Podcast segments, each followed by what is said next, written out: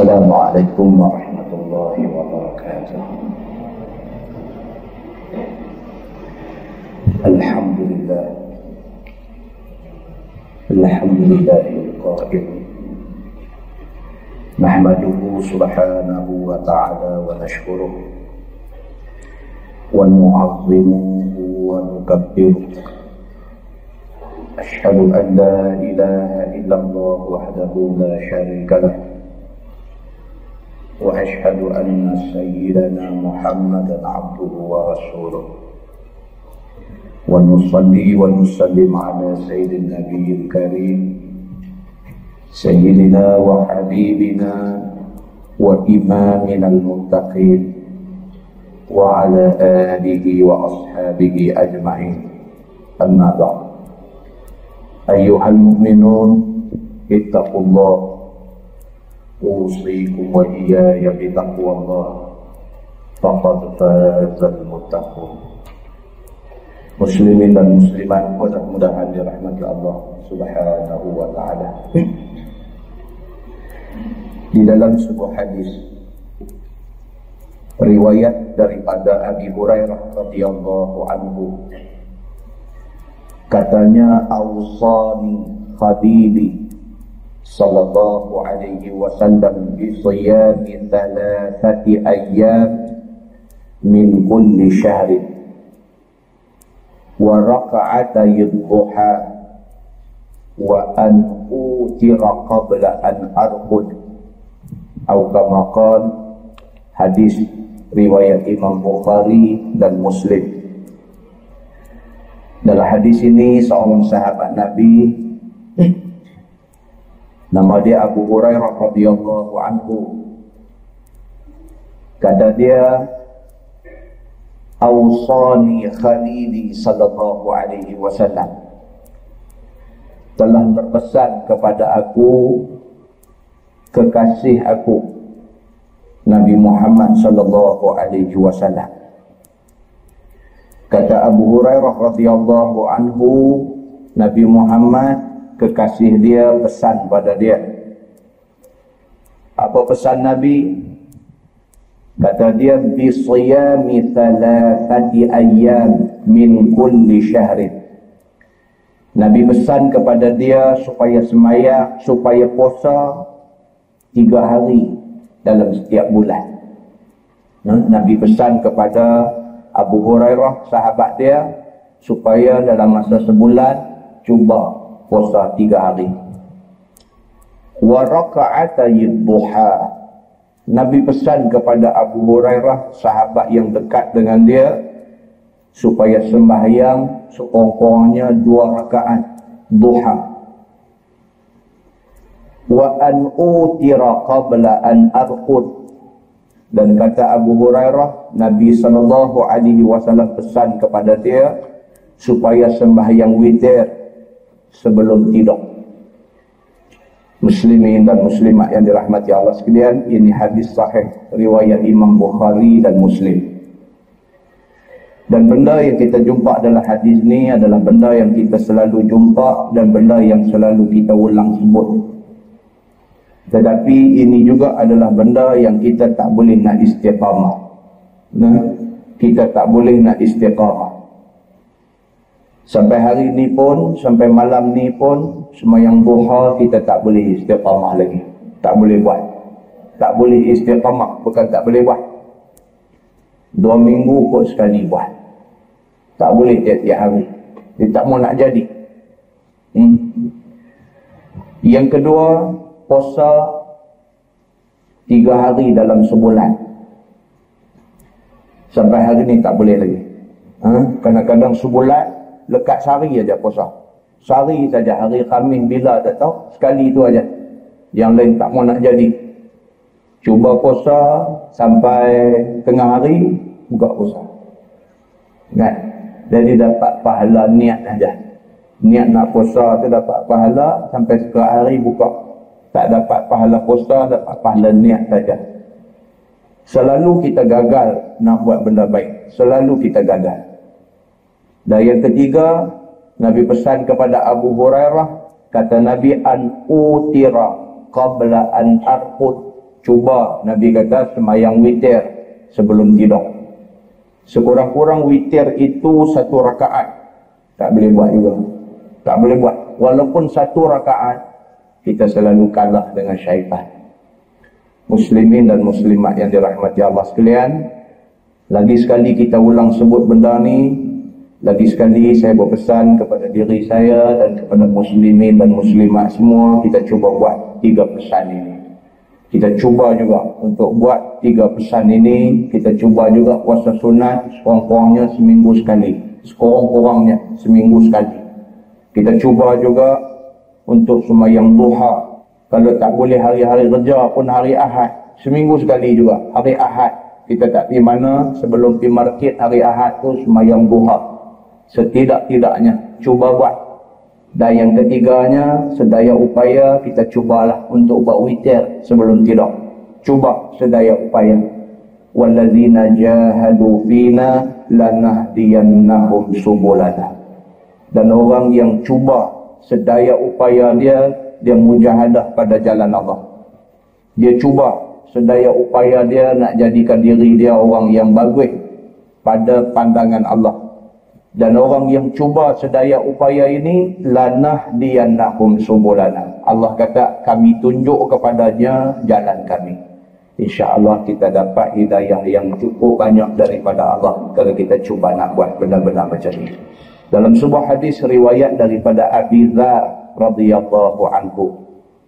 Kata dia anin Nabi sallallahu alaihi wasallam qala yusbihu ala kulli sulama min ahadikum sadaqah fa kullu tasbihatin sadaqah wa kullu tahmidatin sadaqah wa kullu tahlilatin sadaqah wa kullu takbiratin sadaqah wa amrun bil ma'rufi sadaqah wa nahyun 'anil munkari sadaqah wa yujzi'u min zalika raka'atani yarka'uhuma min ad-duha atau kama qala hadis sahih riwayat Imam Muslim dalam hadis ini Abu Zar radhiyallahu anhu seorang sahabat Nabi menceritakan.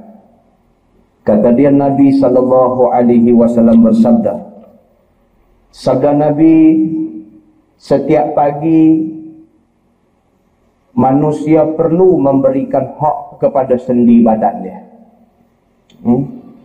orang buat kajian dia kata dalam badan kita ada 360 sendi Sendi besar dan sendi kecil dia ada 360 sendi.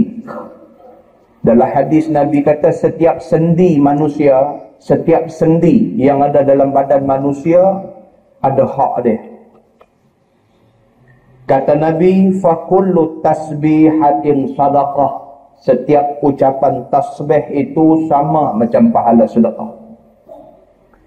Bila kita sebut subhanallah, itu nama dia tasbih kita sebut subhanallah kita memberikan hak kepada sendi badan kita dan orang yang selalu mengucapkan benda-benda ni subhanallah alhamdulillah Allahu akbar la ilaha illallah dan sebagainya sehat dia insyaallah.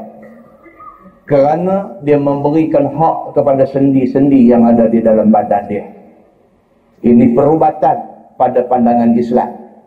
Ah, inilah petua untuk sehat pada pandangan Islam. Nabi sallallahu alaihi wasallam kata lagi wa kullu tahmidatin sadaqah. Setiap ucapan tahmid kita sebut alhamdulillah itu tahmid nama dia. Itu juga menyamai pahala orang yang bersedekah. Wa kullu tahlilatin sadaqah dan setiap ucapan tahlil la ilaha illallah itu tahlil. Tahlil itu sama macam pahala sedekah wa kullu takbiratin sadaqah. Dan setiap ucapan takbir eh, kita duduk saja-saja sebut Allahu akbar. Itu sedekah. Wa amrun bil ma'rufi sadaqah. Kita ajak orang buat benda baik sama macam pahala sedekah. Kita ajak orang semayang sunat itu pahala sedekah. Kita ajak orang puasa sunat, itu pahala sedekah. Kita ajak orang bagi sedekah, itu pahala sedekah. Kita bercakap baik, itu juga sedekah. Wa nahyun anil mungkar sedekah. Kita larang orang buat benda mungkar. Kita larang adik kita berpakaian cemar. Ha? Adik kita, dia buat latah. Dia pakai buka aurat. Kita tegur dia. Itu pahala sedekah. Setiap benda baik yang kita buat itu menyamai pahala sedekah. Di akhir hadis itu Nabi kata wa yujzi'u min zalika raka'atani yarka'uhuma min ad-duha. Nabi kata semua benda yang aku sebut tadi kalau kamu tak buat kamu cuma buat dua rakaat duha maka dua rakaat duha itu sudah cover semua pahala tadi. Nampak? Kalau kita tidak bertasbih, kalau kita tidak bertahmid, kalau kita tidak bertakbir, kalau kita tidak bertahlil, kalau kita tidak seru kepada ma'ruf, kalau kita tidak cegah kepada mungkar, kita tak buat semua benda tu dalam masa satu hari, yang kita buat cuma semayang duha dua rakaat. Nabi kata duha dua rakaat yang kamu buat itu menyamai pahala dengan semua benda yang aku sebut tadi. Hadis ini hadis sahih riwayat Imam Muslim. Muslimin dan muslimat yang dirahmati Allah sekalian. Apatah lagi kalau sekiranya kita bertasbih, kita bertahmid, kita bertakbir, kita bertahlil, kita menyeru kepada ma'ruf, kita mencegah kepada daripada orang buat mungkar dan kita mengerjakan sembahyang duha berapa banyak pahala kebajikan yang disediakan Allah Subhanahu wa taala kepada kita semua muslimin dan muslimat yang dirahmati Allah sekalian Nabi sendiri dia tidak bercakap benda yang dia tak buat.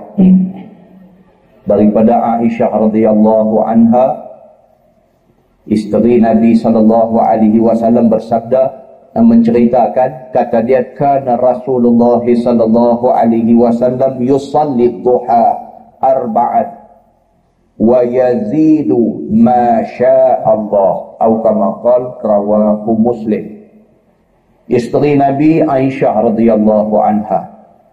Aisyah menceritakan kata dia nabi sallallahu alaihi wasallam selalu sembahyang duha. Dan nabi sembahyang duha arba'an. Dia kata empat rakaat. Nabi semayang duha empat rakaat wa yazidu ma Allah dan kadang-kadang Nabi tambah bukan empat bahkan lebih daripada empat mengikut seperti yang dikehendaki Allah Subhanahu wa taala. Muslimin dan muslimat yang dirahmati Allah sekalian, itu Nabi Muhammad Nabi Muhammad sallallahu alaihi wasallam dia berdakwah kepada orang semua dengan dua cara. Nabi Muhammad berdakwah bil lisan dengan bercakap dan Nabi Muhammad sallallahu alaihi wasallam berdakwah kepada orang bil hal dengan dia buat sendiri benda yang dia nak kata. Ah, Nabi buat sendiri dan Nabi kata bila orang dengar Nabi kata orang tengok Nabi dia seperti yang dia kata. Maka bertambah-tambahlah hormat dan kasih orang kepada Nabi sallallahu alaihi wasallam. Ah, mudah-mudahan kita umat Nabi Muhammad kita sayang Nabi kita contohi Nabi kita buat benda yang Nabi buat kita buat benda yang Nabi suruh kita buat insya-Allah. Mudah-mudahan mukadimah itu memberi manfaat kepada kita semua insyaAllah. Kita menggunakan kitab Baharul Mazi, Baharul Mazi jilid yang ke-15. Kita sudah pun baca cerita tentang Ya'juj dan Ma'juj yang menjadi salah satu daripada tanda akhir zaman, tanda kiamat. Sampai taman aku saya takkan tahu. Buka surat. 40 bukan surat 74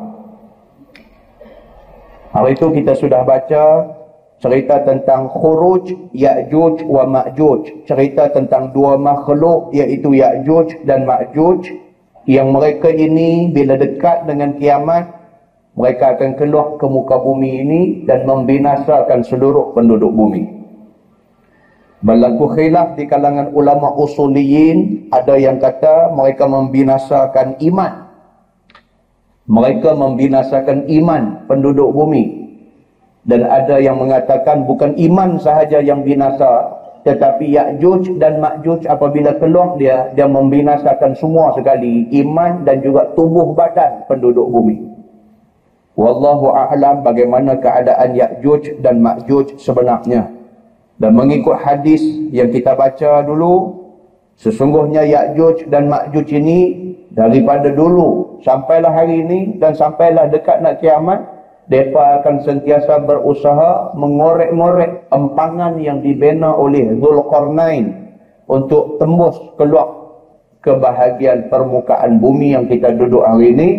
Dan setiap kali mereka korek bila sampai dekat dengan nak keluar mereka balik ke rumah dengan kehendak Allah subhanahu wa ta'ala Allah timbus semula lubang yang mereka korek itu Sehinggalah dekat dengan akhir zaman apabila manusia semua sudah tidak pedulikan perintah Allah. Bila manusia semua jauh daripada agama Allah. Ketika itu Allah izinkan Ya'juj dan Ma'juj keluar ke muka bumi ini. Dan tibalah saat kebinasaan bagi penduduk bumi ini. Pada malam ini kita masuk bab baru pada muka surat 74. Bab Maja'a fil Mariqah. Iaitu bab yang datang membicarakan hadis. Sifat orang yang keluar daripada agama. Ha? Ini nak cerita tentang kes orang murtad. Ha? Murtad satu kes serius di Malaysia hari ini. Satu kes serius tuan-tuan boleh tanya uh, pihak ibu pejabat polis di mana-mana negeri di Malaysia ni kes murtad bukan dua tiga kes tetapi file kes murtad semua tebal-tebal belakang. Kerana tidak ada satu undang-undang yang mengawal eh, yang boleh mengawal, membendung apatah lagi nak memberhentikan murtad yang berlaku di kalangan orang Islam pada hari ini. Baik, malam ini kita tengok cerita tentang orang yang keluar agama.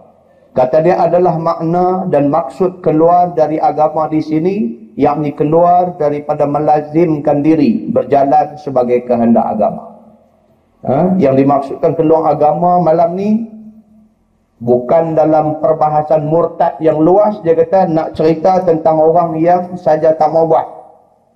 Dia masih lagi orang Islam masih lagi mengucap dua kalimah syahadat masih lagi sembahyang tapi saja engkar sebahagian daripada perintah dalam Quran. Itu tajuk dia pada malam. Seperti satu kaum yang telah berlaku pada zaman Sayyidina Ali radhiyallahu anhu menjadi khalifah Rasulullah sallallahu alaihi wasallam iaitu keluar kaum itu daripada taatkan khalifah Rasulullah. Zaman Sayyidina Ali berlaku kes ini. Ada sekumpulan manusia tidak mau ikut Sayyidina Ali dengan alasan yang berbagai-bagai. Ada yang tak mau ikut Sayyidina Ali kerana mereka tuduh Sayyidina Ali melewat-lewatkan hukum ke atas pembunuh Sayyidina Osman. Ah, kita semua dah baca dah masa kuliah kita yang awal-awal di masjid ni bagaimana Sayyidina Osman dibunuh oleh pemberontak. Dia kepung rumah Sayyidina Osman. Sayyidina Osman apabila sedap orang kepung rumah dia dia naik ke tingkat atas rumah dia jenguk ke tingkat kata Sayyidina Osman kepada pemberontak yang kepung rumah dia dia kata kenapa kamu nak bunuh aku Sedangkan seumur hidup aku sejak daripada aku masuk Islam, aku tidak pernah murtad daripada Islam. Sedangkan seumur hidup aku jadi orang Islam, aku tidak pernah berzina. Sedangkan seumur hidup aku, aku duduk dalam agama Islam, tidak pernah aku bunuh mana-mana manusia. Rasulullah sallallahu alaihi wasallam bagi tahu darah seseorang itu halal ditumpahkan dengan tiga sebab saja dia kata. Yang pertama, kalau dia murtad daripada agama. Yang kedua, kalau sekiranya dia berzina sedangkan dia sudah berumah tangga. Yang ketiga, kalau sekiranya dia bunuh orang. Tiga sebab ini halal darah ditumpahkan. Sedangkan aku tidak pernah melakukan satu pun daripada tiga-tiga perkara ini. Kenapa kamu nak bunuh aku? Sedina Osman tanya. Dia tak peduli dengan apa yang dia kata. Dia pecah pintu rumah dia. Sedangkan ketika itu Sayyidina Ali bin Abi Talib jaga pintu rumah dia. Jaga tak bagi orang masuk. Mereka pecah pintu rumah dia. Mereka tolak Sayyidina Ali. Mereka pergi dekat Sayyidina Osman. Mereka tikam Sayyidina Osman daripada belakang. Maka matilah Sayyidina Osman ibnu Affan radhiyallahu anhu. Bila Sayyidina Ali naik jadi khalifah, Sayyidina Ali tidak terus ambil tindakan kepada pembunuh ini. Sayyidina Ali tidak ambil tindakan serta-merta dengan alasan dia nak siasat dulu. Tetapi musuh politik Sayyidina Ali menuduh Sayyidina Ali saja-saja melengah-lengahkan hukum ke atas pembunuh Osman dan lebih teruk daripada itu Sayyidina Ali dituduh bersubahat dengan pembunuh Osman.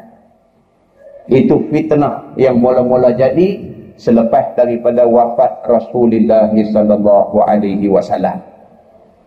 Maka akhirnya perkara ini melarat larut pi sampai jadi perang di antara Sayyidina Ali bin Abi Talib dengan Muawiyah bin Abi Sufyan. Peperangan itu dikenali dengan nama Perang Siffin kerana dia berlaku di satu tempat yang bernama lembah Siffin.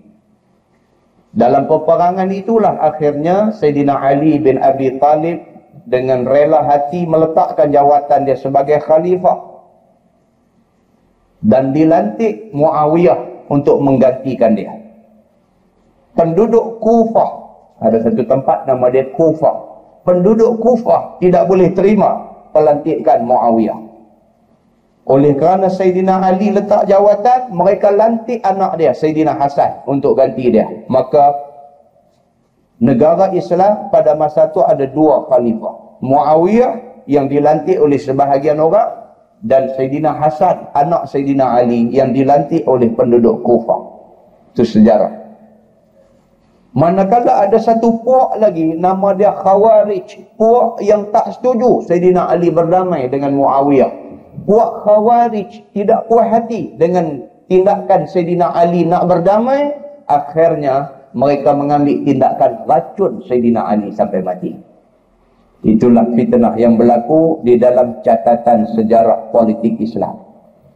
Yang membawa kepada terbunuhnya Sayyidina Ali bin Abi Talib karamallahu wajah. Jadi apa yang saya cerita tadi itu dah selesai dah muka surat 74. Dia cerita ke saya tu dan muka surat 75 eh, sampai penggan yang kedua. Itu saja saya buat ringkasan eh. saya tak mau baca pasal benda ni kita dah baca dulu. Baiklah ni tengok muka surat 75 penggan yang ketiga. Kata dia tetaplah musyawarah menurunkan kedua khalifah itu dengan akad ini tadi lagi. Bawah tu lagi. Bawah tu lagi baris 1, 2, 3, 4, 5, 6, 7, 8, 9, 10 baris yang ke 10 cuba tengok dan nak ringkas masa. Apakala didengar oleh segala muslimin di antara dua pihak Sayyidina Ali dan Muawiyah itu maka jadilah haru biru semuanya sehingga jadi berlaku keluar satu kaum daripada perintah Sayyidina Ali dan jadi derhaka kepadanya. Nampak? Bila Sayyidina Ali setuju untuk berdamai dengan Muawiyah, ada sekumpulan pengikut Sayyidina Ali tak setuju dengan apa yang Sayyidina Ali buat. Ini cerita politik. Sampailah macam tu. Sampailah macam tu. Kita setuju dengan satu orang. Mai satu ketika dia ni buat satu benda kita tak setuju. Kan? Mai satu ketika orang yang kita setuju tu buat satu benda kita tak setuju. Wahai kita sokong dia tapi kita tak setuju tindakan dia yang ni. Nampak? Berlaku dah dulu pada zaman Sayyidina Ali bin Abi Talib karamallahu wajahah. Kata dia, maka itulah kaum yang dimasyhurkan orang dengan nama kaum Khawarij. Mereka ni dipanggil kaum Khawarij. Kerana mereka keluar kharaja. Keluar. Khawarij maknanya golongan yang keluar daripada menyokong Sayyidina Ali. Mereka orang kuat Sayyidina Ali. Yang sebelumnya mereka tak boleh dengar orang kata tak elok dekat Sayyidina Ali. Kalau kata dia sanggup jadi galang ganti untuk mempertahankan Sayyidina Ali. Tetapi apabila Sayyidina Ali buat keputusan untuk berdamai dengan Muawiyah, mereka kecewa. Mereka pergi jumpa Sayyidina Ali. Mereka kata, Wahai Ali, kalau kamu berdamai dengan Muawiyah, kamu akan kena tipu dengan dia. Sayyidina Ali bin Abi Talib baca ayat Quran. Allah berfirman, A'udzubillahi minasyaitanirrajim. Wa in janahu lissalmi fajnah laha wa tawakkal 'ala Allah. Sadaqallahu alazim. Sayyidina Ali kata dalam Quran Tuhan sebut apabila musuh janahu lisalmi musuh cenderung kepada nak berdamai. Fajnah laha. Allah kata kamu hendaklah terima perdamaian itu. Ini ayat Quran. Kita bermusuh dengan satu pihak tiba-tiba musuh kita mai jumpa kita dia habang kata sudahlah kita duk berkeli pun tak ada untung apa. Lah kita berdamai kalau sekiranya musuh mai kata lagu tu kita kata aku tak peduli alang-alang bergaduh biar sampai mati kita keluar daripada perintah Allah dalam Quran. Sayyidina Ali bin Abi Talib bila Muawiyah kata nak berdamai, dia teringat ayat Quran. Allah kata wa in janahu lisalmi fajnah laha. Kalau musuh nak berdamai, kamu wajib kena berdamai dengan dia. Wa tawakkal 'ala Allah. Tuhan kata lepas berdamai, bertawakal pada Allah. Kalau musuh niat nak bohong, itu urusan Allah. Kita turut apa yang Allah suruh, kalau ditakdirkan musuh tak jujur kita turut kehendak Allah. Tak jujur musuh itu mudah-mudahan Allah lindungi kita. Walaupun atas dunia nampak kita terkena tetapi di akhirat Allah nilai kita sebagai orang yang taat pada ayat dia. Ujian dalam Islam kemenangan bukan kemenangan dunia tetapi kemenangan dalam Islam ialah kemenangan hakiki akhirat Atas dunia nampak macam kalah kita ni. Di sisi Allah kita menang. Maka menang kita di hari akhirat. Bila Sayyidina Ali bin Abi Talib buat keputusan untuk berdamai dengan Muawiyah, sekumpulan pengikut setia dia, kecewa dengan tindakan dia, mereka keluar. Mereka yang keluar ni dipanggil Khawarij. Daripada perkataan Khoroja, makna dia keluar. Khawarij maknanya golongan yang keluar daripada menyokong Sayyidina Ali. Maka itulah kaum yang dimasyhurkan dengan nama Khawarij. Kerana mereka keluar dari kumpulan Sayyidina Ali. Kira-kira bilangan mereka itu 3,000 orang berhimpun dan dibawa oleh kepalanya di tempat yang bernama Harura.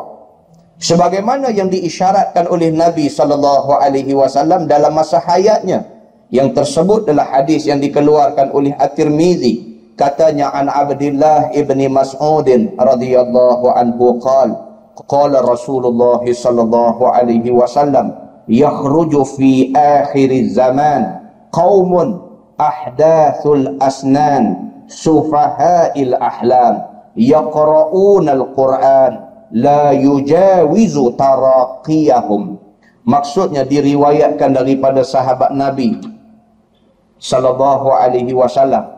Namanya Abdullah ibni Mas'ud radhiyallahu anhu. Katanya telah bersabda Nabi sallallahu alaihi wasallam keluar pada akhir zaman satu kaum yang muda-muda umurnya lagi jahat dan busuk akalnya. Membaca mereka itu akan Quran tetapi tidak melampaui tulang selangkanya itu dia. Ni yang kata Nabi Muhammad ni. Ha? Nabi Muhammad ni the man who saw tomorrow orang putih kata. Dalam satu tulisan George Bernard Shaw orang putih. Uh, dia buat kajian tentang Nabi Muhammad. Dia buat kajian tentang hadis-hadis Nabi Muhammad. Uh, Bernard Shaw kata apa? Dia kata Muhammad is the man who saw tomorrow. Dia kata.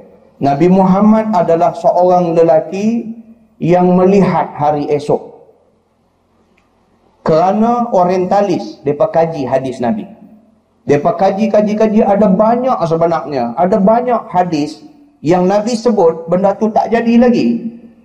Lima tahun lepas Nabi sebut, sepuluh tahun lepas Nabi sebut, lepas Nabi wafat, apa yang Nabi sebut jadi. Maka Nabi Muhammad ini orang yang melihat hari esok. Masa Nabi hidup, Nabi sudah sebut hadis yang kita baca ni. Nabi kata, yakhruju fi akhir zaman, akan keluar di akhir zaman esok, kaumun, satu kaum ahdathul asnan yang mereka itu umurnya muda-muda. Sayyidina Ali orang muda. Dia adalah anak muda yang pertama masuk Islam. Kita baca dalam sejarah. Di kalangan orang muda, budak muda, Sayyidina Ali lah orang yang mula-mula masuk Islam. Dan Sayyidina Ali kalau kita baca sejarah dia, dia panas. Sesuai dengan umur muda dia, dia panas. Dia suka bertindak agresif. Itu Sayyidina Ali. Kerana umur dia muda. Maka Sayyidina Ali juga diikut oleh kebanyakannya orang muda. Kan? Orang tua-tua dia tak apa suka ikut orang muda. Sebab dia kata dia makan garam dulu daripada orang muda. Kan? Walhal garam dia makan dengan garam kita makan masin sama saja. Tapi dia duk kata dia makan garam dulu. Nak buat macam mana? Sayyidina Ali, sopa juga. Orang tua pun ada ikut dia, tetapi majoriti yang ikut dia orang muda. Maka kata Nabi sallallahu alaihi wasallam dekat nak akhir zaman akan keluar satu kaum yang mereka itu ahdathul asnan. Umurnya muda-muda. Sufahaul ahlam tetapi akal dia tak apa cerdik. Akal depa ni tak apa cerdik. Pasal apa? semangat dia kadang-kadang melebihi daripada ilmu yang ada. Yang ni takut. Bila Sayyidina Ali bin Abi Talib menghadapi Muawiyah bin Abi Sufyan, Muawiyah kata dia nak berdamai. Sayyidina Ali walaupun umur dia muda, tetapi dia tidak sedangkal itu pemikiran dia. Sayyidina Ali sebagai satu orang yang rapat dengan Nabi. Bukan sahaja sepupu Nabi, bahkan menantu Nabi. Sayyidina Ali pernah diisyaratkan oleh Nabi sebagai satu orang manusia yang menjadi kunci kepada Islam yang diibaratkan sebagai gedung oleh Nabi. Nabi kata kalau Islam itu gedung, maka Ali adalah miftah, anak kunci dia. Maka Sayyidina Ali satu orang manusia yang well trained, cukup cukup terdidik, terlatih di bawah didikan dan latihan Nabi sallallahu alaihi wasallam. Bila Muawiyah nak berdamai, Ali teringat ayat Quran. Wa in janahu lisalmi fajnah laha. Ali kata kita kena berdamai. Tapi malangnya ada 3000 orang pengikut dia yang terdiri daripada orang muda, darah panas, tak boleh berdamai. Apa kata nama kata berdamai tak ada. Kami dah mulakan, kami dah istihad perang, kami tak mau beronok balik. Kami nak terus peperangan ni. Maka golongan ini Nabi sebut masa Nabi hidup dulu ni. Akan ada satu golongan orang muda sufaha il ahla mereka ini akal tak berapa cerdik. Yaqra'un al-Quran la yujawizu taraqiyahum. Mereka baca Quran, mereka bersemangat, mereka baca Quran, tetapi Quran itu tidak melepasi tulang selangka mereka. Maknanya baca takat semangat saja tetapi tidak jerak ke dalam hati mereka. Hadis ini disebutkan oleh Nabi sallallahu alaihi wasallam semasa hidup Nabi sallallahu alaihi wasallam. Baik, masalah. Dia kata membaca Quran tidak melepasi tulang selangka. Apa makna dia? Kata dia adalah sepotong hadis itu satu daripada mukjizat Nabi sallallahu alaihi wasallam kerana telah dikhabarkan barang yang akan berlaku kemudian daripada wafatnya. Itu kata Nabi. Benda tak jadi lagi, Nabi sebut dah. Mukjizat Nabi. Dan telah zahir barang yang dikhabarkannya itu. Lepas Nabi wafat, mai zaman Sayyidina Ali. Jadi apa yang Nabi kata tu jadi. Maka makna membaca Quran tiada ia melampaui tulang selangka itu yakni apa yang dibacanya tidak keluar daripada tempat terbit suaranya ke sebelah atas tulang selangkanya dan tiada keluar dinaikkan ke langit amalan itu yakni tiada diterima Allah Subhanahu wa taala. Baca tetapi bacaan itu Allah tak terima. Pasal apa? Pasal bacaan itu tidak diterjemahkan dalam bentuk amal nampak kita ni apa yang kita kata, apa yang kita baca dalam Quran, apa yang kita baca dalam hadis tak jadi apa. Melainkan apabila dia diterjemahkan dalam amalan. Apabila tingkah laku kita, perbuatan kita, amal buat kita tu nampak apa yang kita duk kata, nampak apa yang kita baca, ketika itu Quran jerak dalam hati kita. Hadis Nabi berjaya membentuk hidup kita. Kalau tidak, tak ada apa. Baik. Dan kata setengah ulama makna tidak melampaui tulang selangka yakni tiada melepasi maksud dan kemahuan apa yang dibacanya daripada Quran itu ke bawah daripada tulang selangkanya yakni tiada sampai ke dalam hati dan tiada ia ambil tadbir pada yang dibacanya itu dan tiada diamalkannya. Ha itu dia. Mbak. Mbak. Nah ini nak kena jaga. Susah. Islam ni susah sebenarnya. Kan? Walaupun Nabi kata, Inna dina yusrun. Walan yushadad dina ahadun illa ghalabah. Nabi kata. Islam itu mudah, Nabi kata. Dan tidaklah orang yang menganggap Islam itu susah, melainkan dia sengaja menyusahkan diri dia. Nabi kata macam tu. Tapi sebenarnya, Islam ini tidaklah boleh dibuat mudah-mudah. Banyak benda. Saya dalam banyak-banyak hadis, saya paling takut, saya paling takut bila baca hadis tiga golongan manusia tiga golongan manusia yang di hari akhirat itu merupakan tiga golongan yang pertama Allah panggil untuk dihisap. Yang pertamanya golongan syuhada, orang yang mati syahid. Bila mai depan Allah, Allah kata apa istimewa kamu sehingga kamu dihisap dulu daripada orang lain semua. Jawab dia kerana kami mati syahid. Allah kata dekat dia, kazab tak, kamu bohong. Kamu bukan mati syahid, tapi kamu kamu mati kerana nak tunjuk berani pada orang. Mai golongan kedua, golongan yang banyak bersedekah. Tuhan kata, kazab tak kamu bohong. Kamu bukan bersedekah kerana Allah, tapi tujuan kamu supaya orang tengok kamu seorang yang dermawan, suka sedekah. Mai yang ketiga, qari yang selalu baca Quran. Tuhan kata, kazab tak kamu bohong. Kamu bukan baca Quran untuk aku. Tetapi kamu baca supaya orang puji suara kamu sedang. Ketiga-tiga kamu Allah perintahkan kepada malaikat kumbat mereka di neraka. Na'udzubillah. Saya cukup takut dengan hadis ini. Cukup takut. Sebab kita nak kena jaga diri kita supaya kita buat ni kerana Allah yang ni susah yang ni cukup susah nak dapat satu benda yang dikatakan ikhlas cukup susah cukup-cukup susah. Sehingga kan Imam Malik ada sebut kata dia al-ikhlas sirrun bainal abdi war rabbi. Imam Malik kata yang dikatakan ikhlas itu ialah sirrun, satu rahsia besar. Sirrun, satu rahsia bainal abdi war rabb. Di antara kita dengan Tuhan. Semua orang tak tahu kita ikhlas ke tak. Isteri kita yang dekat dengan kita tak tahu kita ikhlas ke tak. Jiran sebelah rumah tak tahu kita ikhlas ke tak. Kawan baik kita tak tahu kita ikhlas ke tak. Orang ramai tak tahu kita ikhlas ke tak. Yang tahu Allah. Sudah tentulah dia Tuhan yang maha mengetahui. Yang kedua kita sendiri boleh tahu kita ikhlas ke tak. Muslimin dan muslimat yang dirahmati Allah sekalian. Itu sebab Islam suruh kita selalu istighfar. Bila dia mai lintasan yang tak baik, lintasan berasa hebat, berasa besar, berasa berilmu, berasa nak tunjuk ke orang, berasa megah, cepat-cepat istighfar. Astagfirullahalazim. Aku tak mau ni semua syaitan nak rosakkan aku, aku buat kerana Allah. Counter dia balik. Bila dia main room kata dalam hati, Astagfirullahalazim. Aku tak mau ni semua, aku tak ada niat ni semua. Ya Allah, aku nak buat ni ikhlas kepada kamu.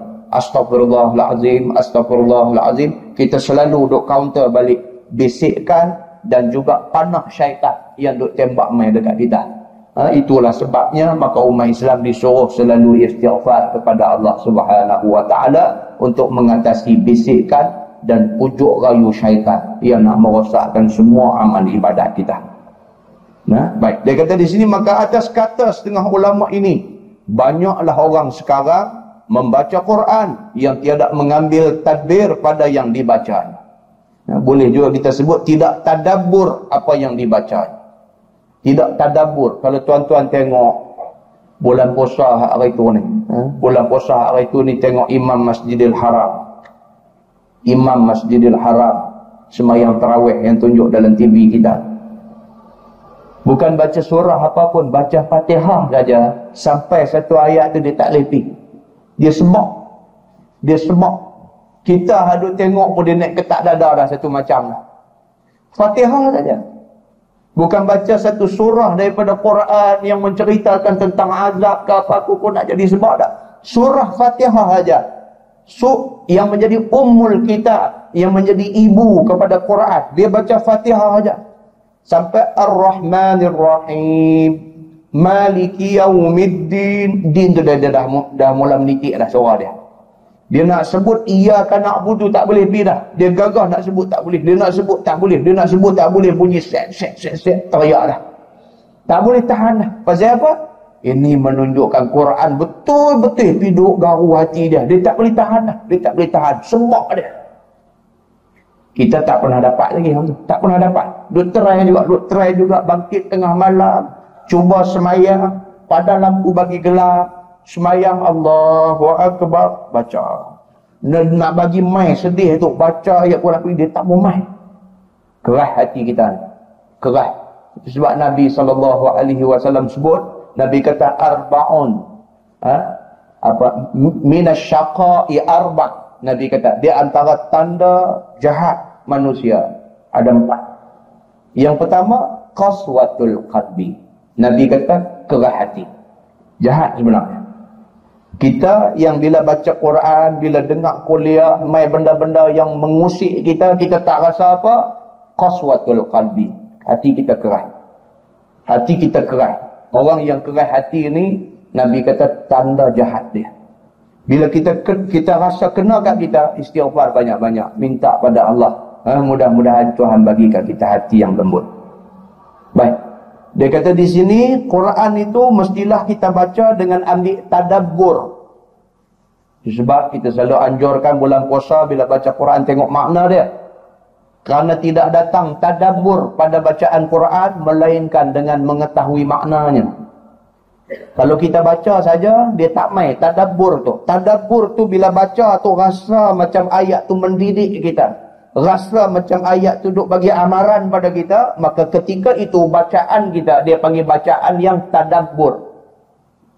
Oleh kerana kita ni tak reti Arab, bila kita baca, tengok makna dia. Bila baca, tengok makna dia. Bila baca, tengok makna dia. Insya Allah dia main tadabbur tu dalam hati kita. Ha, sebenarnya kerja rumah yang kita kena buat ni banyak. Bukan sahaja puasa sunat, bukan sahaja semayang duha, bukan sahaja semayang witir, bahkan banyak benda yang menjadi perkara yang kena buat supaya kita jadi muslim yang baik. Banyak benda kita nak kena buat. Baik. Kata dia sama ada sama ada yang ertikan maksudnya ataupun tidak ertikan maksud dia. Yang itu tak penting. Yang penting baca mau bagi tadabbur. Dan banyaklah orang sekarang membuat Quran itu seperti tangkal sahaja. Ditaruh di rumah. Tidak dibaca-baca. Dan jikalau dibaca akan dia bukanlah membaca kerana Allah dan bukanlah kerana berbuat ibadah. Bahkan kerana bermegah-megah, pandai atau kerana lawan berlagu dengan mengadakan bacaan lentok liuknya yang harap dan sebagainya. Hmm. Itu dia. Penulis kitab ni, tulis kitab ni lama dah. Zaman dia lagi dah berlaku benda ni. Quran hari ini tidak ada dalam hati manusia sebenarnya. Quran hari ini tidak lebih daripada dijadikan tangkai. Mai cerita lembaga hitam, carilah ayat-ayat apa yang bagus sikit, boh di pintu masuk rumah. Boh. Orang menega cari ayat seribu dinar. Ayat seribu dinar. Man yattaqillaha yaj'al lahu makhraja wa yarzuqhu min haitsu la yahtasib. Gantung pi dalam kedai dia. Tempek pi. Kawan jual pasembot pun tempek juga ni ditung pasal semut dia. Pasal apa? Ayat Quran sudah jadi tangkai. Sudah jadi tangkai. Orang tanya dia pasal apa hang buah ayat ni? Gitu aja. Pasal apa? Pelari dia kata. Quran sudah diturunkan darjatnya.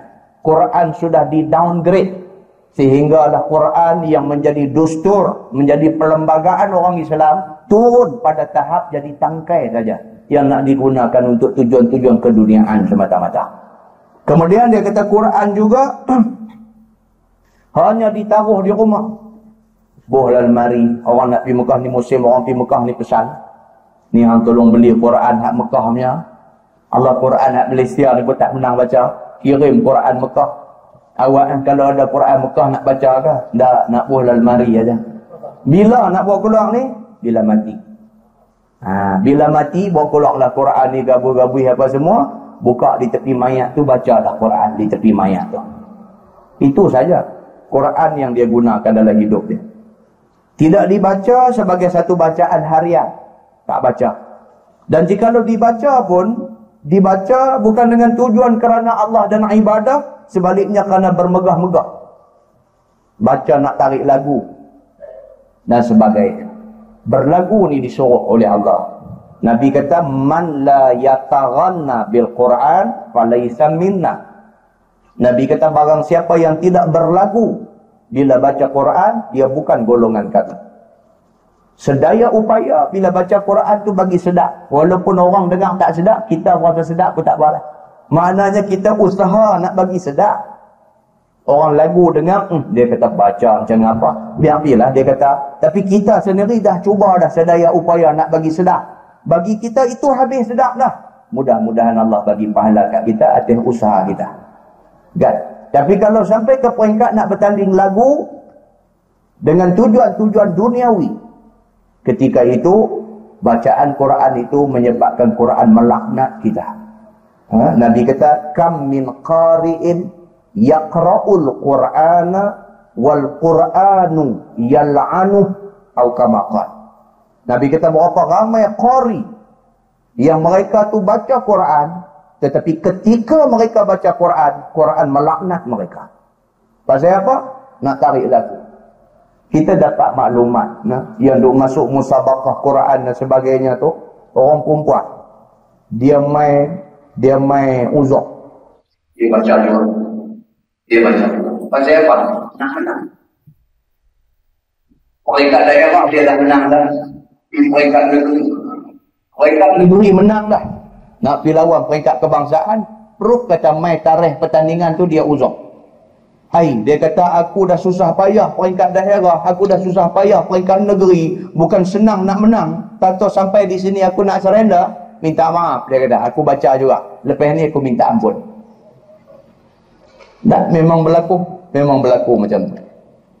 Saya masa di college Islam dulu ada budak ni, budak matang kerai ni sama dengan saya. Kan? Anak Haji Sa'idin, Allah yarham qari kita dulu. Ha, anak Haji Sa'idin. Anak dia baca Quran sedap, perempuan. Masuk di college Islam. Ha, dia mewakili college Islam untuk baca Quran. Mai hari pertandingan dia uzak. Dia tak mau masuk. Ustaz haduk latih tu. Paksa suruh masuk. Budak ni, anak murid ni lagi kuat dari segi iman dia. Dia kata ustaz, dia kata anak uzak, anak tak boleh baca. Merah menyala muka ustaz ni. Anak latih hanti susah payah dia kata Hanti nak boleh menang sampai peringkat negeri bukan senang Hanti jangan bagi anak kecewa. Hanti kena baca. Budak ni kata tak boleh ustaz. Dia kata haram ni berdosa. Hanti jangan doa ajak anak Ni nampak? Mengaji balik masa tapi mai tentu dunia mengatasi segala-galanya hati jangan duk lawan anak. Budak ni tak mau. Anak Haji Sa'idin ni sampai kesudah dia tak mau. Sampai kesudah dia tak mau dia kata anak tak mengaku anti anak murid anak. La ilaha illallah. Sampai tak batu kesian lah. Cukup kesian. Cukup kesian jadi macam tu cukup kesian lah. Pasal apa? Sudahlah dia tu tak faham tau dia nak suruh orang lain pula pergi jadi tak faham sama macam dia. Ha? Na'udzubillahi min zalik. Inilah yang kita takut. Yang penulis kitab ni bagi tahu dekat kita kadang-kadang membawa kepada haram pula orang yang baca Quran sedang. Baik. Kata dia sabda Nabi sallallahu alaihi wasallam, yaquluna min qawli khairil bariyah dan bercakap mereka itu daripada cakap yang sebaik-baik makhluk. Ha? Dia kata golongan yang disebutkan sebagai golongan yang muda-muda kemudiannya mereka ini baca Quran Quran tidak melepasi diri mereka. Mereka ni memanglah kalau bercakap cakapnya bunyi baik tetapi amalnya tidak ada. Baik masalah perangai orang muda akhir zaman. Sesungguhnya telah diterangkan oleh Nabi kita sallallahu alaihi wasallam dalam hadis itu akan perangai orang muda-muda akhir zaman iaitu bercakap mereka itu akan cakap yang sebaik-baik makhluk yakni dibaca mereka itu akan Quran dan berzikir dan doa dan sebagainya. Tetapi perangai dan tingkah lakunya tidak bertentangan dengan kemahuan syarak kita iaitu sabda Nabi sallallahu alaihi wasallam yamruquna minad din kama yamruqus sahmu minar ramiyah. Maksudnya keluar sesat mereka itu daripada agama. Sebagaimana keluar menembusi anak panah daripada sekali panah daripada tempat tembusnya yakni tiada suatu daripadanya pada hukum agama. Ha, dia kata orang muda kalau sekiranya ilmu tidak ada. Orang muda kalau sekiranya hanya dibina dari segi semangat dia beginilah jadi takut kita cukup takut. Hmm? kita seronok tengok kuliah mengaji hari ni anak-anak muda ramai. Kita seronok. Tapi kita selalu pesan kepada anak-anak muda ni bahawa ilmu itu terlalu penting untuk kita. Ilmu terlalu penting. Semangat tidak boleh membawa kita ke mana-mana. Semangat yang tidak dibina di atas ilmu tak sampai ke hujung. Perjuangan tak sampai di hujung. Dia pergi sekerat jalan dia berhenti. Dia peras dengan perjuangan dia. Pasal apa? Pasal dia sendiri pun tak faham perjuangan yang dia pilih. Dia pergi sampai sekerat jalan, eh tak seperti yang dia duk ingat selama ni. Dia duk ingat lagu mana? Tak tahu. Eh, tak macam yang dia ingat. Pasal apa? Pasal dia tidak bina semangat itu dia ada ilmu. Tapi kalau dia ada ilmu, dia tahu ni. Dia duk pi ni, dia nak pi ke mana dia tahu. Jalan yang dia pilih untuk dia lalui ni, dia tahu susah dia macam mana. Dan dia tahu orang-orang dulu diuji lebih susah daripada dia. Dan dia tahu orang-orang ni, kesudahan mereka, syurga disediakan oleh Allah maka dia jadi satu orang manusia yang bukan sahaja bersemangat tetapi dia satu orang yang berilmu yang tindak tanduknya diasaskan di atas ilmu yang sahih daripada Allah dan daripada Nabi sallallahu alaihi wasallam. Baik kata At-Tirmizi dan pada bab ini ada riwayat daripada Sayyidina Ali dan Abi Sa'id Al-Khudri dan Abi Dzar dan bermula ini hadis hasan lagi sahih. Kata At-Tirmizi lagi, dan sesungguhnya diriwayatkan daripada Nabi sallallahu alaihi wasallam pada lain daripada ini hadis daripada Nabi sallallahu alaihi wasallam sekira mensifatkan kaum yang tersebut itu yakni kaum yang membaca Quran dengan tidak melampaui tulang selangkanya keluar mereka itu daripada agama seperti mana keluar anak panah yang menembusi daripada sekali panahnya oleh kerana tak ada ilmu dia boleh sampai ke peringkat tinggal agama. Tak ada apa-apa. Dia tinggal Islam biasa aja, tak ada apa-apa. Sama macam dia keluar rumah tinggal rumah aja, dia tinggal Islam. Dia tak tahu tindakan dia meninggalkan Islam kalau sekiranya dia tak bertaubat sampai mati, dia kekal di neraka. Kekal bukan cerita masuk neraka saja, tapi cerita kekal dalam neraka. Ha? Nauzubillah min zalik. Baik kata sekalian ulama, sekalian orang yang tersebut itu ialah khawarij dan Al-Haruriyah dan lain daripada mereka itu daripada jenis Al-Khawarij. Ha? Ulama kata ini adalah golongan Khawarij ha? yang kita sebutkan cerita daripada tadi. Baik masalah, kaum Khawarij itu kafirkah? Bukan. Yang kata Khawarij ini kafir ke tak? Bukan. Soalnya telah ditanya orang akan Sayyidina Ali karamallahu wajah. Ya Amiral Mu'minin, adakah Khawarij itu kafir? Jawab Sayyidina Ali, mereka itu sentiasa dalam mengucap dua kalimah syahadah. Dan sembahyang lima waktu. Dan sunnah seperti kita. Dan membaca Quran. Maka bagaimanakah kita perbuat mereka itu? Ha, ini Sayyidina Ali, sahabat-sahabat, ulama-ulama besar. Ha? Mereka ni berpegang dengan hadis Nabi. Nabi kata apa? Dalam hadis Nabi kata, Nahnu du'ah la qudah Nabi kata. Ha? Hadis Nabi. Nahnu du'a la qudah atau kama qal. Maksud dia Nabi kata kita orang Islam kita adalah pendakwah. Doa jamak daripada da'i. Da'i seorang pendakwah. Doa maksud dia ramai pendakwah. Nabi kata kita orang Islam doa pendakwah. La qudah Qudah jamak kepada qadhi. Maknanya orang yang menjatuh hukum. Qudah orang-orang yang menjatuh hukum. Nabi kata kita orang Islam ni kerja kita dakwah orang. Bukan hidup hukum orang. Ha, ini bahaya. Kecenderungan dalam masyarakat kita hari ini dia kurang berdakwah tapi gemar menghukum.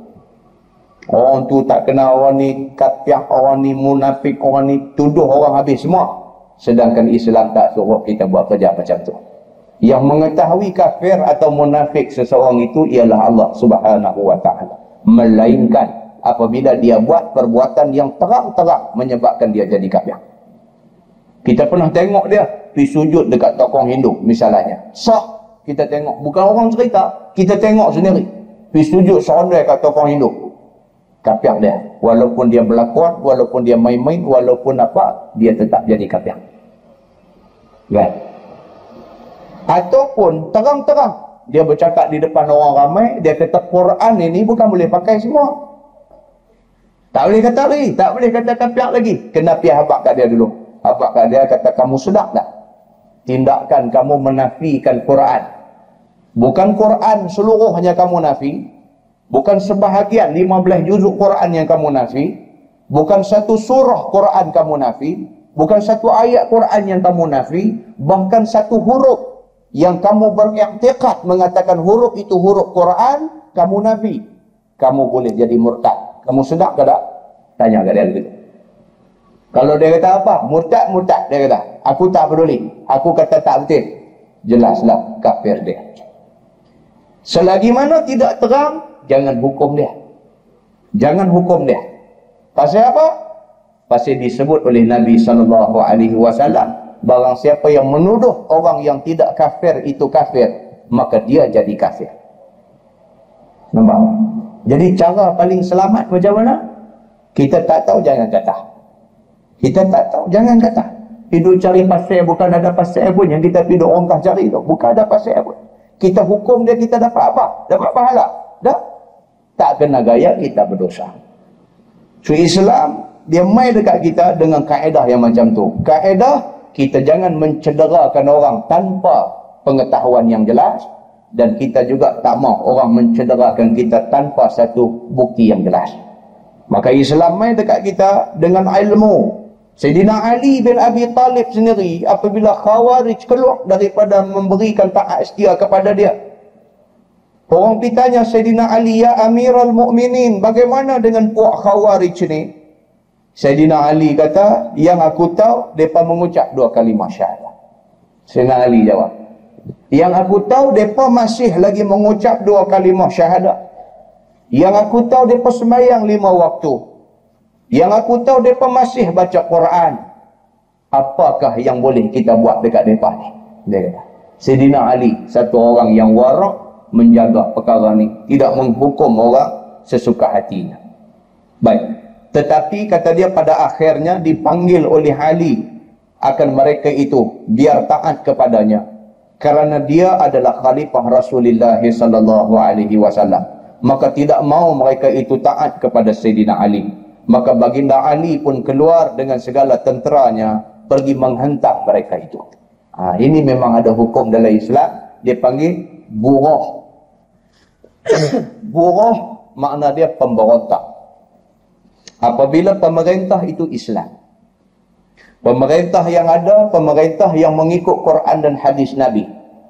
Tiba-tiba timbul sekumpulan ahli masyarakat tidak mau ikut pemerintah yang ikut Quran dan hadis Nabi ini. Maka puak-puak yang tak mau ikut pemerintah yang ikut Quran dan hadis ini wajib dipanggil oleh pemerintah.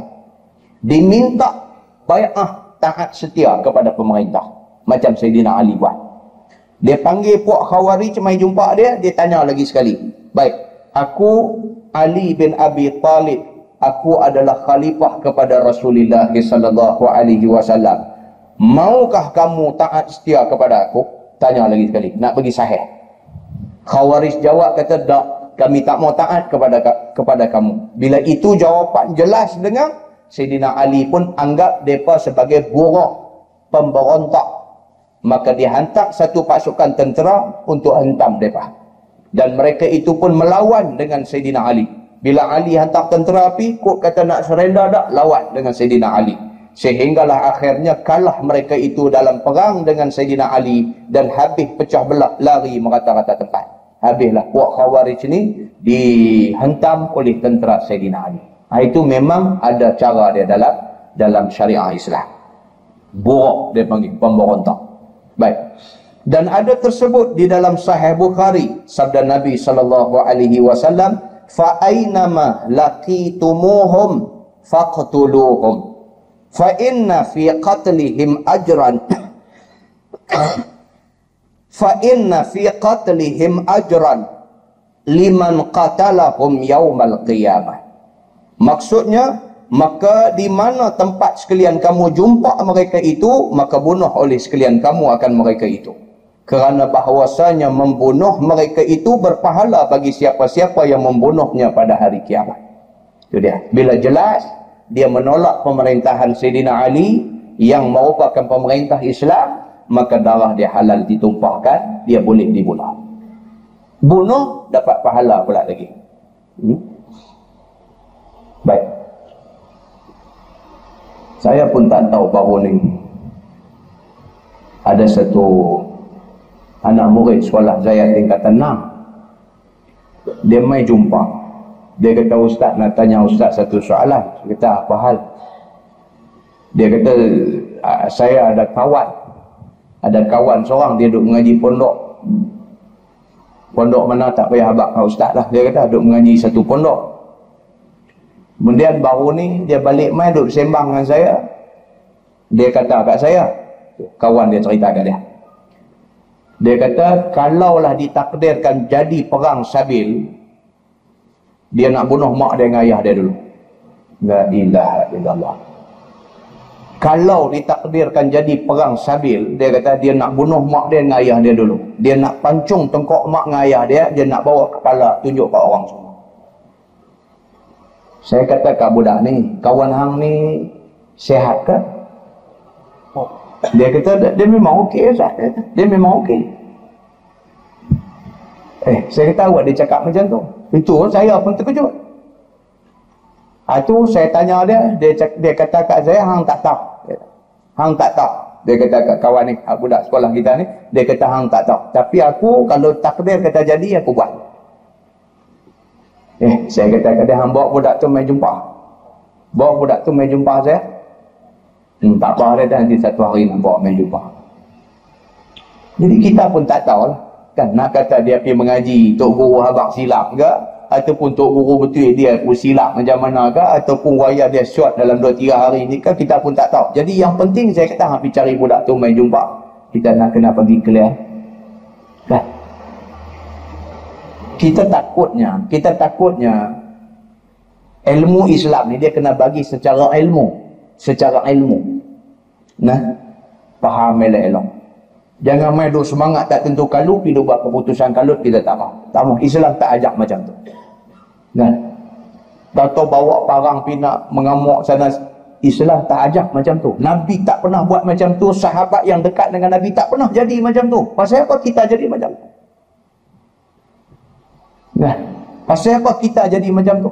Sedangkan Islam mai dengan kaedah tarbiyah yang cukup cantik. Islam tak cukup cantik. Bila bercakap tentang hukum, hukum ni cukup luas.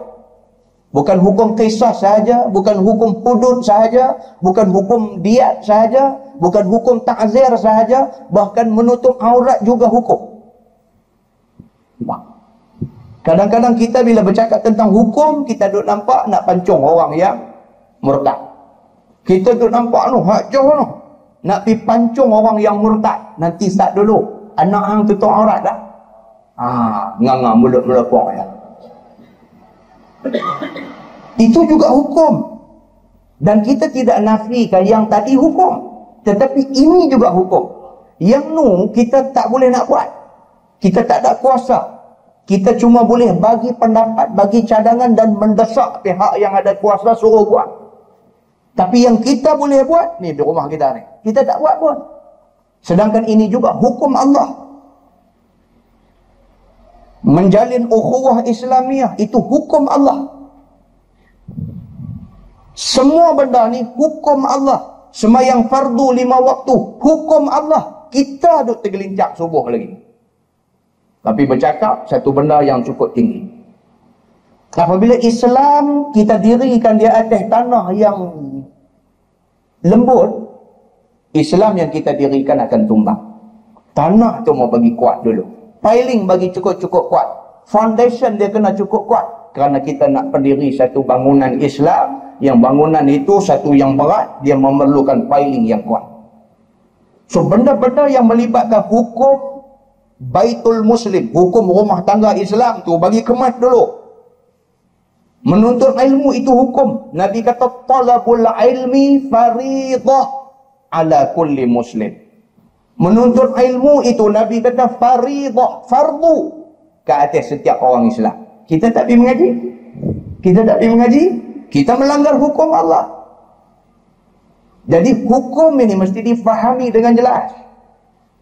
Islam tak mau gopoh dalam soal ni. Bina kekuatan diri kita tu. Bagi kuat daripada asas. Bagi kuat.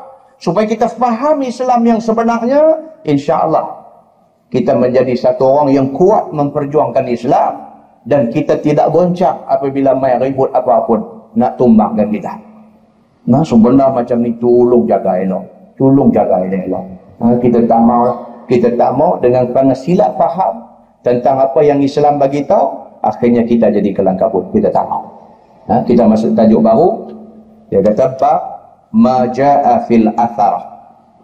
Itu bab yang datang pada menyatakan hadis yang membicarakan melebihkan ataupun mengutamakan seorang daripada orang lain. Ketahuilah saudaraku adalah pekerjaan melebihkan dan mengutamakan seorang daripada orang lain itu boleh dapat misalnya di sini seperti seorang raja atau pemerintah negeri ada beberapa banyak orang alim di bawah pemerintahannya. Ada orang alim yang mujtahid dan ada orang yang alim tidak mujtahid. Dan ada alim mujtahid yang cukup warak dan cukup menjalankan hukum syarak. Tiba-tiba raja atau pemerintah itu ambil letak orang yang alim tidak mujtahid dan tidak mempunyai warak untuk menjaga agamanya untuk menjadi hakim Dia nak habakkan kita dari segi apa? Dari segi priority dalam Islam. Dari segi keutamaan. Nak lantik mufti. Dia ada keutamaan dia. Orang alim ramai. Orang yang lulus peringkat PhD dalam bidang agama ramai lah ni. Mereka alim. Kalau tidak, mereka tak boleh belajar sampai PhD. Tapi di kalangan lima orang yang ada PhD, tak sama ada PhD tapi nampak macam tak orang agama. Ada. Dia ada PhD dalam bidang agama tapi tak nampak macam orang agama. Ada. Ada orang yang ada PhD nampak macam orang agama tapi tak warak. Ada orang yang ada PhD dalam bidang agama nampak macam orang agama dan warak. Ada orang yang ada PhD nampak macam orang agama, nampak warak tapi tidak mujtahid. Ha, nampak? Baik, untuk kita pilih letak dia sebagai rojokkan dalam agama, kita nak pilih orang yang macam mana? Pilihlah orang yang terbaik di kalangan yang tu ada. Terbaik. Pilihlah orang yang terbaik. Bukan sahaja dia ada PhD, bukan sahaja nampak dia alim, bukan sahaja dia warak, bahkan kalau boleh dia seorang yang mujtahid. Nak jadi ulama yang mujtahid bukan sahaja hafaz Quran. Bahkan dia boleh petik ayat Quran pada bila-bila masa mengikut bab yang dikehendaki. Tu nak jadi mujtahid tu. Nak jadi lagu Imam Syafi'i nak jadi lagu Imam Malik nak jadi lagu Imam Abu Hanifah nak jadi lagu Imam Ahmad Ibnu Hanbal nak kena ada nak kena ada malakah, nak kena ada kehebatan yang macam tu. Orang mai jumpa dia, kata Tok Guru, nak tanya Tok Guru ni. Tentang masalah kita bulan puasa, kita tak boleh puasa. Kita nak kena buat macam mana? Ha. Ha, dia kata. Dalam Quran Allah sebut. Ha, dia start lagu tu. Dalam Quran Allah sebut. A'udzubillahi minasyaitanirrajim. Dia umai ayat Quran. Kan? Dia buat main ayat Quran, dia habak pula surah apa, ayat apa. Kemudian dia habak pula berdasarkan kepada ayat ni, Ibnu Mas'ud menjelaskan dalam satu riwayatnya, mengatakan begini, begini, begini. Manakala Ikrimah pula kata begini, begini, begini. Baik pendapat yang diterima oleh jumhur ialah begini, begini, begini. Bukan bab tu saja. Habis tu kita tanya ni, Tok Guru, nak tanya pula tentang masalah haji ni. Dia baca pula ayat Quran. Allah berfirman, dia baca sekian-sekian, dia habang surah, dia habang ayat berapa. Dia habak pula dari berdasarkan ayat ni, ulama kata macam mana, macam mana, macam mana. Hadis Nabi kata macam mana, macam mana. Tanyalah pak apa pun, buat keluar main Quran, buat keluar main hadis. Buat keluar main Quran, buat keluar main hadis. Dan kita tiap-tiap kali dia duduk cakap tu kita duduk tengok dia terasa kagum kita dekat dia. Terasa hebat ilmu dia dan terasa warak pada diri dia. Dia jawab tu tak ada nampak belagak sombong tak ada. Nampak warak lurus lurus jawab. Cukup cantik. Subhanallah. Inilah orang yang patut diberi keutamaan bila nak dilantik untuk pegang pos-pos yang menjadi rojokan kepada umat Islam. Itu dia. Kan? Dia teringat eh. Ni ya Allah. Hmm, tu saya kata pemarah. Ya, dah dah dah kata. Tapi cerita dia lagu tu. Kita mengaji, kita dengar, kita suka dah dengar hak mana doa dah. Kita suka sendiri. Nak main hormat dalam hati kita dekat dia tu, nak main hormat tu, kita nak kena tengok dia dulu. Kan? Betul? Kalau kita tengok dia, first impression, kita tengok dia, dia tak main hormat. Allah, tak upaya buatlah. Dia tak main hormat tu. Duk nak bagi keluar hormat, dia tak mau keluar. Dia duk keluar meluat. Dia duk keluar meluat. Ih, aku meluat tengok, tengok dia ni. Kan? Na'udzubillah min zalim. Baik, now kita nak tengok cerita pasal ni. Dia kata orang yang layak dilantik menjadi hakim, menjadi orang-orang yang berotoriti dalam bidang agama, hendak dah dilihat mengikut keutamaan dia. Ikut prioriti dia dan tidak diambil dan tidak diambil orang alim mujtahid dan wara. nah dia kata tiba-tiba mai pula dalam dalam peringkat pelaksanaan dia pemerintah lantik orang yang tak ada keutamaan. Ha dia kata nampak. Dalam hadis Nabi kata dah. Nabi kata apa? Iza duyi'atil amanah fantadhiris sa'ah. Nabi kata apabila amanah dikianati, tunggulah saat kebinasaannya. Sahabat tanya Nabi, apakah yang dikatakan amanah dikianati itu ya Rasulullah? Nabi kata, "Idza wusidal amru ila ghairi ahli, fantaziri sa'ah." Nabi kata, apabila orang yang tak cukup keahlian diletakkan pada satu-satu tempat, tunggulah saat kebinasaannya. Dia tak layak. Dari segi ilmu pun dia tak layak. Dari segi akhlak dia tak layak. Dari segi semua tak layak. Semua tak layak. Tetapi orang berkenan kat dia. Orang ambil dia buah tahun tu. Tunggulah saat kebinasaannya. Bila tanya, keluar benda yang tak betul. Bila tanya, keluar benda yang tak betul. Bila tanya, keluar benda yang tak betul. Sedangkan yang betul, itu di sisi Allah. Quran dan hadis Nabi Sallallahu Alaihi Wasallam. Yang ni takut. Eh, takut. Kita selalu dengar lah. Kita selalu dengar. Hmm, baru ni soal jawab dalam radio. Ada satu orang tanya. Apa nama ni nak tanya ustaz tentang masalah orang perempuan pakai lipstick ni. Soal jawab dalam radio. Saya tak ingat berapa hari bulan. Siapa jawab pun saya tak tahu. Ha? Nak tanya ustaz tentang masalah orang perempuan pakai lipstick. Lipstick tu najis tak? Dia tanya kawan yang yang telefon ni perempuan. Uh, dia kata tak katalah tak najis. Ah tak najis boleh eh pakai. Baik jawapan dia tu betul ke salah? Betul pun tak salah pun tak. Cuma tak lengkap. Dia kena jawab bagi lengkap. Baik.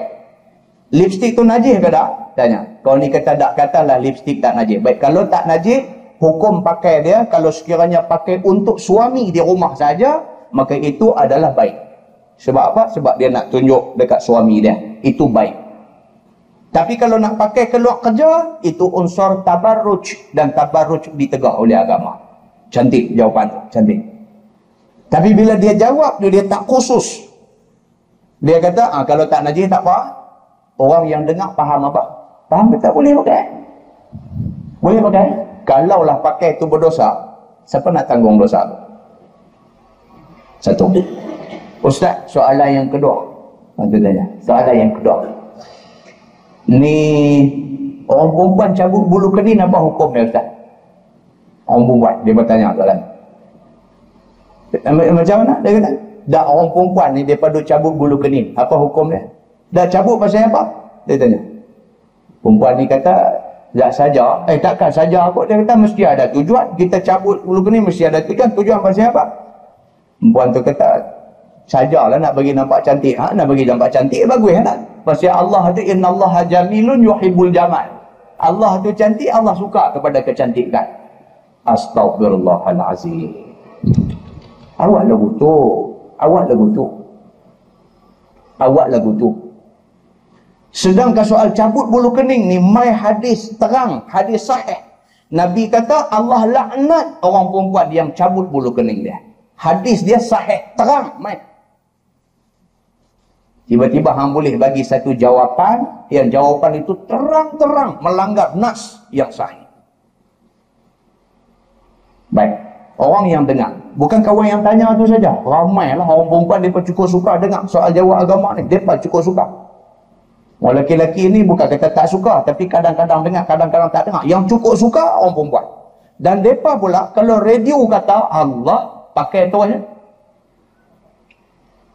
Nah, saya nak bagi ingat kepada diri saya, kepada muslimin dan muslimat semua. Imam Malik, Imam Malik rahimahullahu ta'ala pernah orang tanya dia, wahai imam, siapakah guru yang paling baik kami belajar dengan dia? Imam Malik kata apa? Dia kata guru yang paling baik kamu belajar ialah guru yang apabila dia tak tahu, dia kata wallahu a'lam. Imam Malik kata, guru yang paling baik kamu belajar dengan dia ialah guru yang apabila orang tanya dia, dia tak tahu, dia kata, Wallahu a'lam. Allah yang mengetahui, aku tak tahu. Itulah guru yang paling baik. Berbanding dengan orang yang bila orang tanya dia, dia tak tahu, dia rempuh juga jawab. Pasal apa? Pasal dia tak mau orang kata dia tak tahu. Sedangkan satu jawapan dia boleh menyesatkan berapa ramai orang Islam, Allah yang mengetahui. Nah, kita pesan sangat-sangat benda ni dan tuan-tuan perempuan sendiri kalau dengar jawapan yang nampak mengelirukan, rojok tanya balik, rojok tanya balik dan jawapan yang betul tepat ialah jawapan yang bersandarkan nas daripada Quran dan hadis Nabi. Itu jawapan yang betul tepat. Jawapan yang tembak kosong aja, tak ada sandak kepada mana-mana nas, itu jawapan nanti sah. Nanti sah. Kita tak kata dia salah tapi nanti sah nanti sat. Sebab lah punya style jawab, dia pakai jawab boleh tak boleh saja. Orang tanya boleh tak boleh, dia jawab boleh. Orang tanya pasal apa boleh, dia kata umat Nabi dulu kena laknat pasal banyak tanya. Dia kata, tu dia. Dia ni pun dengar-dengar banyak tanya kena laknat, tak boleh tanya. Kan? Tak boleh tanya. Senang aja dia nak katup kedangkalan ilmu dia dengan gempak orang. Banyak tanya, itu kena laknat. Sedangkan kita boleh tanya dalam perkara-perkara yang kita was-was tentang hukum dia. Muslimin dan muslimat yang dirahmati Allah sekalian. Kata dia, tiba-tiba raja atau pemerintah itu ambil letak orang alim tidak mujtahid dan tidak mempunyai warak untuk menjaga agama. Bekerja jadi hakim. Dan tidak diambilnya orang yang alim mujtahid dan warak. Ataupun diambil raja atau pemerintah itu akan orang alim lagi mujtahid dan ditinggalkannya orang alim yang tidak mujtahid. Maka yang demikian itu mau termakan dan melebihkan, mengutamakan dan melebihkan dan mengemukakan seorang daripada yang lain. Ha, di sini dia kata kita pilih prioriti itu tak kena. Tak kena. Sepatutnya prioriti itu keutamaan tu pilih bagi kena. Kita nak ambil satu orang letak pada jawatan jawatan yang menjadi tempat rojok orang, letaklah orang yang betul-betul mampu di bangku tu. Kan? Ini orang tanya dia, Ustaz, nak tanya ustaz ni masalah. Orang perempuan tanya ni masalah saya ni. Saya kadang-kadang dia main dia main darah tak berhenti ustaz. Orang perempuan tanya main darah tak berhenti? Kadang-kadang sampai sebulan tak berhenti darah. Tu kira macam mana saya ni ustaz? Soalan dia. Ah dia kata yang tu. Yang tu dia panggil darah istikharah. Astagfirullah darah istikharah. Hai. Yang kita biasa dengar semayang istikharah adalah kan? Bila kita ni minta kerja, kita minta minta dapat dua kerja. Kan? Tempat ni pun panggil kita kerja, tempat ni pun panggil kita kerja. Kita tak tahu nak pi yang mana. Nak pi yang ni kan nak pi yang ni kah? Dua kerja dapat kat kita.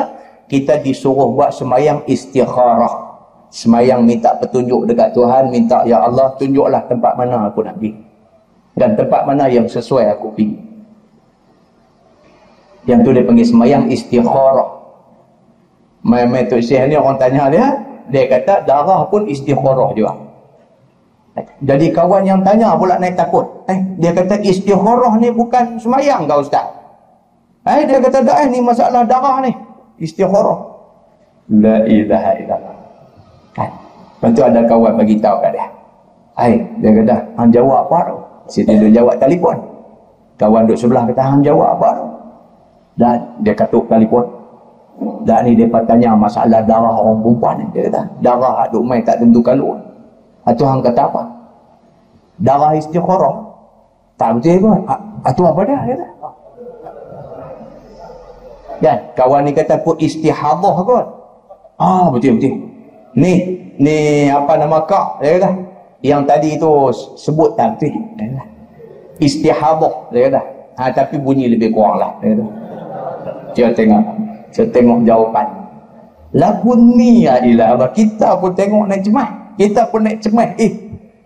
Kan? Kita tanya dia balik. Ha orang telefon tanya selalu kah? Tanya. Ada kata ada. Tekuk-tekuk. Eh takut eh. Walaupun benda tu tak melibatkan soal akidah lah. Istikharah dengan istihadah ni taklah nak libatkan akidah. Tapi sekurang-kurangnya menggambarkan ilmu tu. Ilmu tu. Benda tu orang yang duduk pada kedudukan hang yang menjadi tempat rojok tak boleh keliru. Benda tu tak boleh keliru. Kalau orang kampung keliru istikharah dengan istihadah tak apa. Tapi hang tu tak boleh keliru. Pasal kedudukan hang tu. Nampak? Inilah yang berlaku dia kata apabila tidak diutamakan orang yang layak untuk letak di situ. Sebaliknya pakai main tangkap bubuh saja di situ maka akhirnya timbul kekalutan di dalam masyarakat. Timbul kekalutan dalam masyarakat. Muslimin dan muslimat yang dirahmati Allah sekalian. Baik kata dia maka perbuatan melebihkan seorang daripada yang lain itu telah ada diperbuat oleh Nabi sallallahu alaihi wasallam. Tetapi tidak pula perbuatan itu seperti perbuatan orang yang zalim. Iaitu kemukakan dan beri kerja akan orang jahil dan tidak pandai dan tidak timbang rasa. Tidak bijak dan sebagainya. Beri memerintah atau menghukum atau apa kerja untuk mengurus hukum syarak. Bahkan sebaik-baik perbuatan itu ialah perbuatan Nabi. Maka sangatlah betulnya kepada orang-orang yang ahli fikir dan bertentangan dengan hukum Allah iaitu apabila dia hendak menjadikan seorang daripada sahabatnya pemerintah di mana-mana negeri yakni wakil amnya maka dipilihnya orang yang berilmu dipilihnya orang yang bijak dan sempurna timbang rasa dan tingkah laku yang baik dan pandai lagi berani kepada menunaikan yang hak. Itu dia Nabi. Nabi bila nak hantar wakil pergi ke satu-satu tempat Nabi pilih ni habis punya pilih. Nabi pilih Mus'ab ibnu Umair untuk dihantar ke Yasrib. Bila sampai di Yasrib, penduduk Yasrib tengok saja muka Mus'ab, dah terima dah. Belum dengar Mus'ab bercakap lagi, Mus'ab sampai aja. Penduduk Yasrib duduk tunggu, tunggu, tunggu, tengok. Oh, ini orang yang Nabi Muhammad hantar. Dia tengok orang yang Nabi Muhammad hantar itu menggambarkan akhlak Nabi. Jadi, Orang tengok utusan Nabi Muhammad ni, utusan Nabi itu menggambarkan bayangan Nabi. Orang tengok tu rasa sejuk hati, sejuk hati. Bila tengok Mus'ab, subhanallah, ini tentu orang baik. Dan Mai pula hadis cerita apa? Cerita Nabi. Hari pertama Nabi sampai di Madinah. Yasrib tu Madinah lah. Nama lama bagi Madinah, Yasrib. Kemudiannya ditukar nama daripada Yasrib buh nama Madinah. Sebelum Nabi pi ke Madinah, Nabi hantar Mus'ab. Mus'ab itu orang dah kagum dah. Bila Nabi pi, Nabi hijrah ke Madinah, Nabi sampai tu apa kata penduduk Madinah? Ada seorang sahabat Nabi, dia kata dia, dia antara orang yang sudah tidak sabar-sabar untuk lihat muka Nabi Muhammad ni. Macam kita lah. Kita tak sabar lah. Teringin nak tengok yang kata rupa Nabi Muhammad ni lagu mana lah Allah yang mengetahui. Kan? Pertama kali kita akan tengok rupa Nabi dalam kubur. Nabi kata. Allah subhanahu wa ta'ala akan jelmakan rupa Nabi. Kita nampak Nabi dalam kubur. Malaikat akan tanya kita, Man hadar rajul? Malaikat kata, siapa laki-laki ni? Kita tengok kalaulah kita masa hidup ni beriman dengan Allah sayang kepada Allah sayang pada Nabi bila nampak saja muka Nabi dengan sendirinya iman kita akan jawab. Dia kata, Huwa abdullah wa rasuluh. Kita dalam kubur no, kita jawab, Huwa abdullah. Dia adalah hamba Allah. Wa rasuluh. Dan dia adalah rasul Allah. Kalau kita beriman. Tapi kalau sekiranya orang yang tak beriman, bila nampak saja wajah Nabi, dia kata, Ma'araftu. Aku tak tahu siapa dia ni. Tak kenal. Iman itu menentukan kita kenal ataupun tak kenal Nabi. Yang kita duduk kata kita nak tengok sangat masa hidup kan.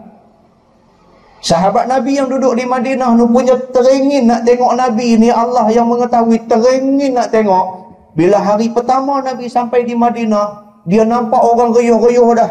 Pasal Nabi dah sampai. Masyarakat Madinah dah reyuh dah duduk kerumun nak sambut Nabi. Ada yang nasyid tala al-badru alaina min taniyatil wada' Orang duk nasyid tu, dia dengar tu, dia pun lari-lari pi. Dia tolak-tolak orang, dia masuk pi ke depan.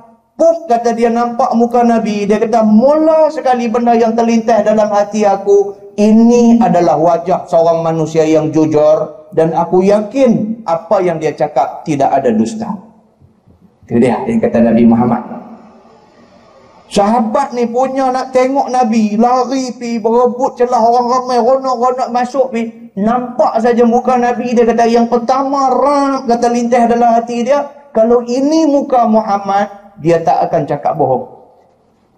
Kejujuran tu nampak. Kejujuran tu nampak.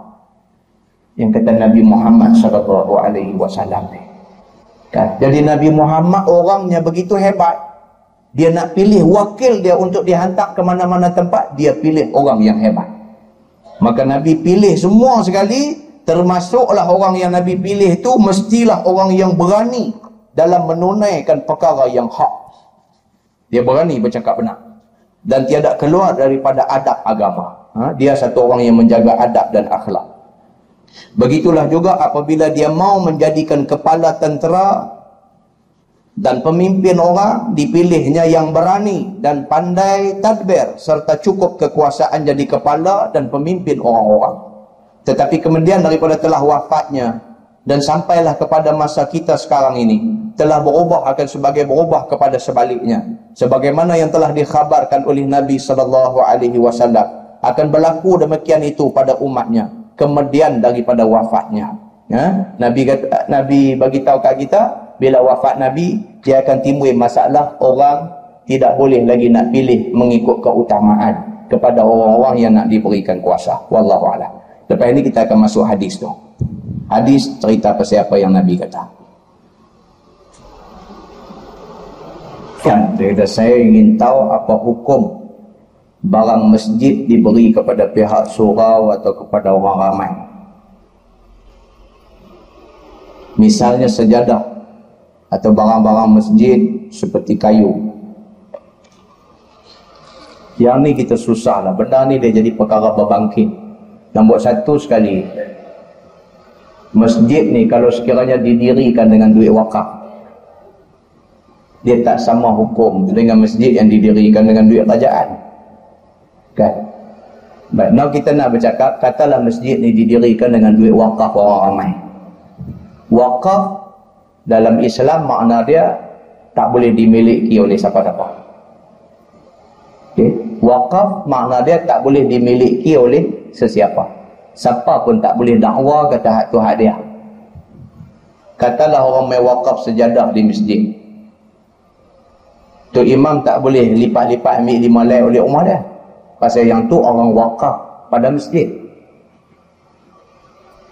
Tak boleh ambil. Jadi kalau soalan yang kedua ni dia kata misalnya sejadah jawapan dia sejadah tak boleh ambil. Siapa pun tak boleh ambil kalau sekiranya sejadah itu sejadah wakaf. Berbeza kesnya dengan kayu. Kayu yang dibeli dengan duit wakaf ataupun kayu yang diwakafkan. Orang buat mai kayu untuk buat balai lentang masjid misalnya kayu ni sifat dia apa? Sifat dia dia rosak. Dia tak akan tahan. 15 tahun, 20 tahun reput lah. Bila reput, kita nak kena buat lain. Satu. Kalau tak reput pun, hari ni masjid dia makin besar. Pasal perumahan makin banyak. Masjid ada, ada tak celih. Nak kena buat extension, nak kena tambah, nak kena perbesar, nak kena apa. Bila nak perbesar, dia melibatkan kayu-kayu wakaf orang ramai. Macam mana nak buat kayu tu? Ada setengah tempat, setengah masjid, dia ambil kayu-kayu ni oleh kerana kayu ni kayu wakaf, tak boleh jual, dia kata, dan tak boleh bagi kat siapa-siapa. Dia ambil, pergi susun-susun di tepi pagar tu, tunggu relai reput gitulah. Jadi wakaf orang yang bagi wakaf berhenti gitulah, orang tak guna. Di sinilah ulama-ulama yang kontemporari, ulama-ulama yang hidup zaman lah ni, di antaranya Dr. Yusuf Qardawi, Ha, dia orang yang alim uh, dan dia seorang yang warak lah. Dr. Yusuf Qardawi. Dia bagi fatwa lah. Dr. Yusuf Qardawi kata bagi kes kayu-kayu wakaf ni dia kata boleh jual. Dia kata. Boleh jual. Dan duit yang kita dapat hasil jualan tu kita guna untuk beli semen dan sebagainya untuk buat masjid baru. Maknanya wakaf orang yang mula tadi berjalan juga. Kemudian kata Dr. Yusuf Al-Qardawi, Allah Tuhan yang maha mengetahui. Tuhan tahulah. Kan? Dia dah buat wakaf dengan niat yang bersih dan orang yang tinggal pula tak mau menghentikan wakaf dia oleh kerana barang yang dia wakaf tu dah nampak nak reput tapi tak reput habis lagi kalau nak jual masih ada harga dia jual ambil sebahagian daripada duit tu duit yang jual tu ambil duit tu buat guna beli barang untuk buat bangunan yang baru. Jadi wakaf orang tu bersambung-bersambung dan seterusnya. Jadi bagi saya, saya senang berpegang dengan fatwa Dr. Yusuf Al-Qardawi ini. Dan saya tidak setuju dengan cara kayu-kayu lama wakaf ni pergi susun-susun tepi pagar, tunggu relai kena hujan gitu aja. Itu tak kena cara tu. Ha? Baik.